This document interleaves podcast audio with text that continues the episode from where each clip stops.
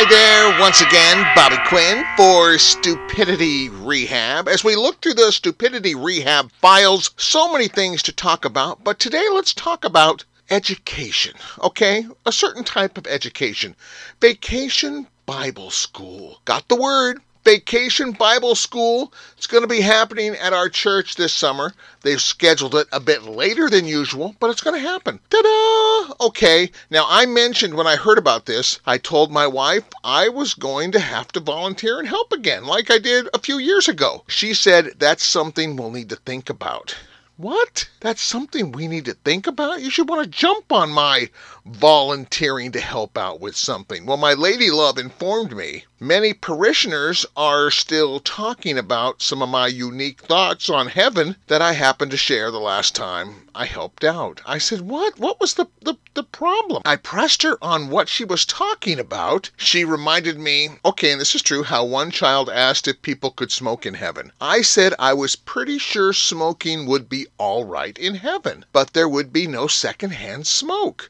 Sounds like a plan God would have, I think. I thought it was well a well grounded position. My wife mentioned how she can still remember the little girl saying, My daddy will be so happy to hear that. Excuse me for bringing a smile to a child. And then there was the instance that got a few mentions. I told the kids we were talking about Noah's Ark that actually they've discovered that there was plans that actually the ark was supposed to be a submarine. Noah messed it up and made it into an ark. It should have been a submarine. He would have been the first U-boat captain. How cool would have that been? I told my wife I was just kind of joking around, but she said the kids went home and told their parents how Noah's Ark was supposed to be a submarine and uh they were asked about that. Wow. One little flippant remark, and all of a sudden everyone's in a tizzy. Since she was critiquing, she also threw out about my view on pets in heaven. Now, I had suggested that every pet that's accepted Jesus as its Savior will without a doubt be in heaven. I thought that's pretty much, you know, a sure thing, I would think. I'm sure Jesus appreciated that answer. Besides, the kids were really pressuring me on the animals in heaven subject. I had to do something. I try and share share my honest thoughts in a very innocent manner. That's how I am.